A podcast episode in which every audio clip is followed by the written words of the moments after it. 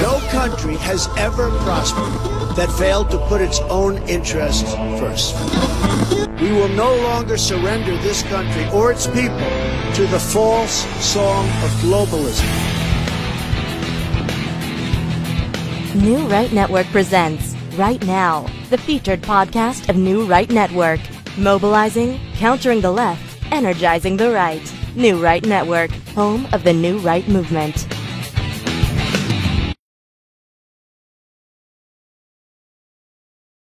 Hi, I'm Rob Harper, and welcome to Right Now Network's Right Now podcast.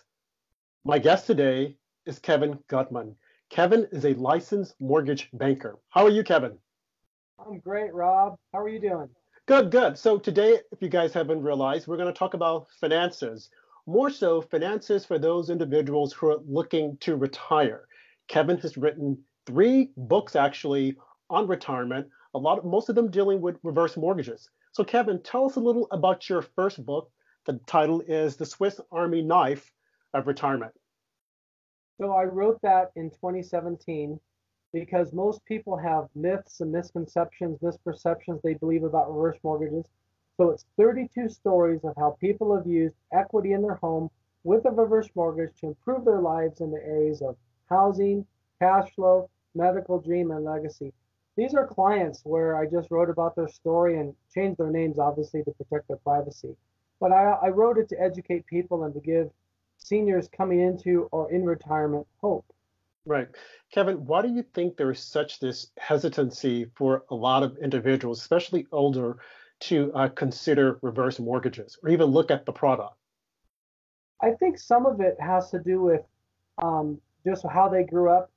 Uh, that the previous generation, uh, the the great generation, greatest generation, Tom Brokaw called them, they are product of the depression. They were taught you pay your house off as soon as you can. They're frugal, um, somewhat skeptical too.